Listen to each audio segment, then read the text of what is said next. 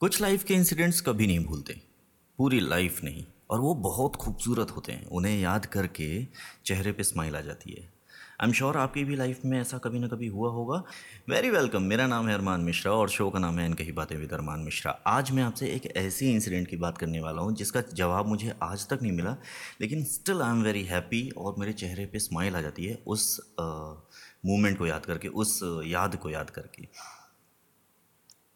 कुंभ का मेला लगा हुआ था, मुझे अच्छे से याद है, इसलिए क्योंकि वो पूरी की पूरी जर्नी ही बड़ी इंटरेस्टिंग थी। तो कुंभ का मेला लगा हुआ था, हम लोग दादी के यहाँ गए हुए थे और सडनली प्लान हुआ कि घर के कुछ सदस्य कुंभ नहाने जाएंगे, बड़े बुजुर्ग और एक आध दो बच्चे। उन एक आध दो बच्चों में एक मैं था और एक मेरे बड़े पापा, पड़ोस में बड़े पापा, उनकी डॉटर थी। हमारे घर यानी कि रीवा से इलाहाबाद बहुत नज़दीक है, करीबन 120-110 के आसपास हमारे घर से एग्जैक्ट पड़ता है। रात में 2:30 बजे सबको निकलना था।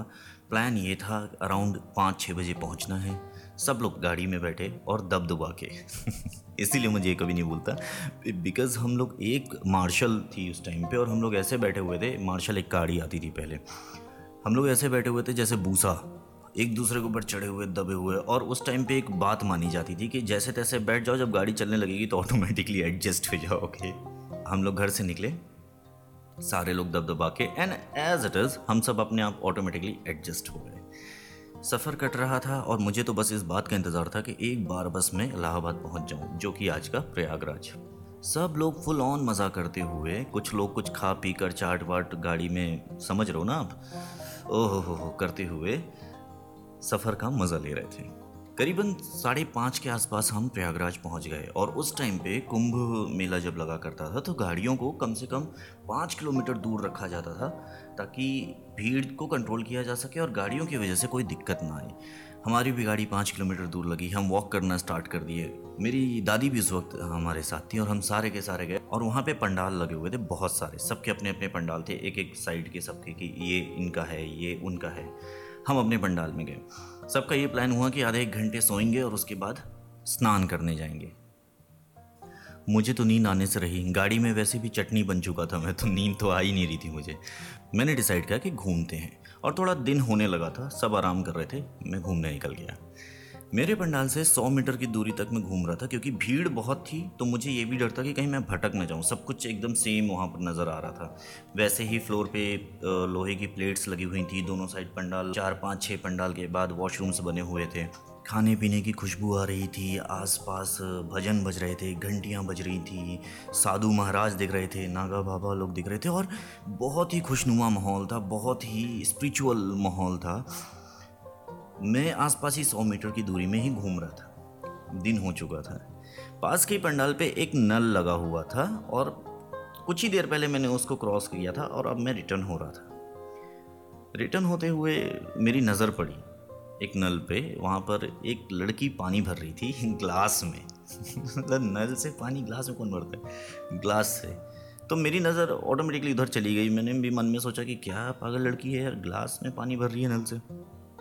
उसने भी देखा कि मैं उसे देख रहा हूँ, मैं वहाँ से आगे चला गया। अब स्टोरी यहाँ से स्टार्ट होती है।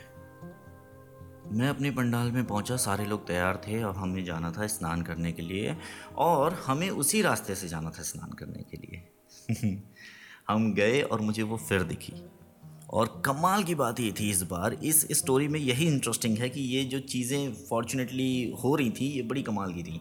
तो कमाल की बात ये थी इस बार कि उसकी भी फैमिली हमारे पीछे पीछे चल रही थी और मैंने ये चीज़ नोटिस किया, मुझे बड़ा अच्छा लग रहा था। और यू नो, ऐसी माहौल में आप ऑलरेडी इतने खुश होते हो, चमक रहे होते हो, ग्लो कर रहे होते हो, तो अलग ही इंटरेस्टिंग सा था। हम लोग किनारे पे पहुँचे और जाकर सारे लोग 1 बाय 1 करके नहाने लगे और रस्सी लगी हुई थी कि इसके पार नहीं जाना है, इसके अंदर ही नहाना है।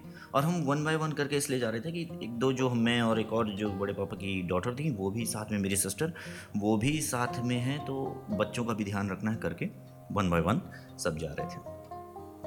मेरी नज़र बस उस पे गड़ी हुई थी और उसकी नज़र मेरे पे गड़ी हुई थी। बहुत देर से नज़रें मिल ही रही थी कि उसने अचानक से इशारा किया, 0 और 3 उंगली वाला इशारा होता है, 0 बनाते जाओ एक हाथ से और 3 उंगली उठाते हो कि हाँ यू लुकिंग गुड।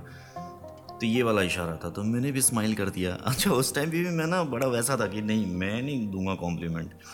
हाँ, लेकिन मेरे अंदर से ये बात था कि यार मुझे बात तो करनी है, मतलब बात तो करनी है। अब ऐसे सिचुएशन में जहाँ पे सामने से कॉम्प्लीमेंट मिल रहा है, बात तो करनी चाहिए, है ना।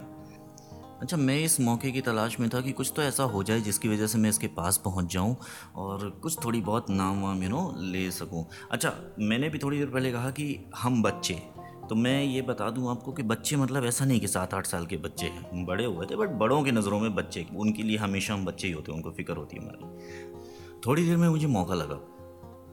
हुआ ये कि जहाँ पे हमारे सारे लोगों के सामान रखे थे, बैग्स वगैरह, वहीं पर जस्ट 1 फीट की दूरी पे उनके भी सारे सामान और बैग्स वगैरह रखे हुए थे।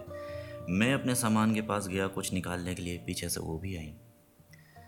तो इतने में वो अपने बैग में कुछ करते हुए हाथ वहाँ डाल के अपने बैग में कहती है, नाम क्या है? तो मैंने कहा अरमान। मैंने कहा आपका? कहती है निशा। मैंने कहा ओके। इसके बाद जैसे कि 5 सेकंड से लेकर 10 सेकंड के बीच की खामोशी हो गई, ना मैंने कुछ कहा ना उसने कुछ कहा, और सडनली हमारी फैमिलीज़ अपनी अपनी आने लगी और हम लोग अपने लोकेशन पे वापस जाने की तैयारी करने लगे। लोकेशन पे पहुँचे, अपने पंडाल में खाना वाना सब चल रहा था। अब करीबन बज चुके थे 1:30-2 बजे दोपहर के। मेरे मन में अभी तक वो बात घूम रही थी एंड आई वॉज श्योर कि उसके भी दिमाग में ये बात चली रही होगी मेरे बारे में। मैं वापस उसी नल के पास गया, देखा तो वो नहीं थी। थोड़ी आगे गया, वापस आया, नहीं थी। फिर गया, फिर आया, नहीं थी। ऐसे कर करके मैंने 4-5 चक्कर तो लगा लिए। वहाँ तो मौका नहीं लगा। मेरे को लगा चलो ठीक है, अब इतनी भीड़ में मैं अपने पंडाल में वापस। करीबन 4 बजे सबके घूमने का प्लान बना और इलाहाबाद में बहुत सारी ऐसी जगह हैं आसपास ही जो बहुत हिस्टोरिकल हैं और बहुत ही अच्छी जगह हैं। हम लोग अपने पंडाल से निकले और करीबन 1-1.5 किलोमीटर दूर, यू वॉन्ट बिलीव, 1-1.5 किलोमीटर दूर हम लोग एक जगह पे थे जहाँ पर खाने पीने की चीज़ें और दूर मेले खिलौने छोटे छोटे, वो एक आदमी साइड में खड़ा होकर तितलियाँ उड़ा रहा है खिलौने वाली, बच्चों को अट्रैक्ट करने के लिए। मैंने फिर उसे देखा, वो मेरे तरफ नहीं देख रही थी क्योंकि उसे पता भी नहीं था कि मैं यहाँ पर हूँ। मैंने फिर देखा और मैं बस ये सोचने लगा कि हे भगवान, ये बस एक बार पलटे और मैं फिर से स्माइल करूं। और ऐसा ही हुआ, वो पलटी और उसने देखा, लेकिन स्माइल नहीं, वो शॉक्ड थी और उसके मन में ये था कि इसका पूरा का पूरा खानदान मेरे को फॉलो कर रहा है क्या मैंने उसे देखा और इस बार मैंने हिम्मत करके ये सोचा कि अब मैं जाकर इससे इसका नंबर ले लूँगा। जैसे जैसे भीड़ में थोड़ी हिम्मत करके मैं उसके पास पहुंचा और बगल में जाके खड़ा हो गया और खिलौने देखने के बहाने मैंने धीरे से कहा कि can we exchange the number? तो उसने कहा हाँ, व्हाई नॉट, और उसने एक पेन लिया और मेरे हाथ में अपना नंबर लिख दिया। मैंने कहा ओके कूल।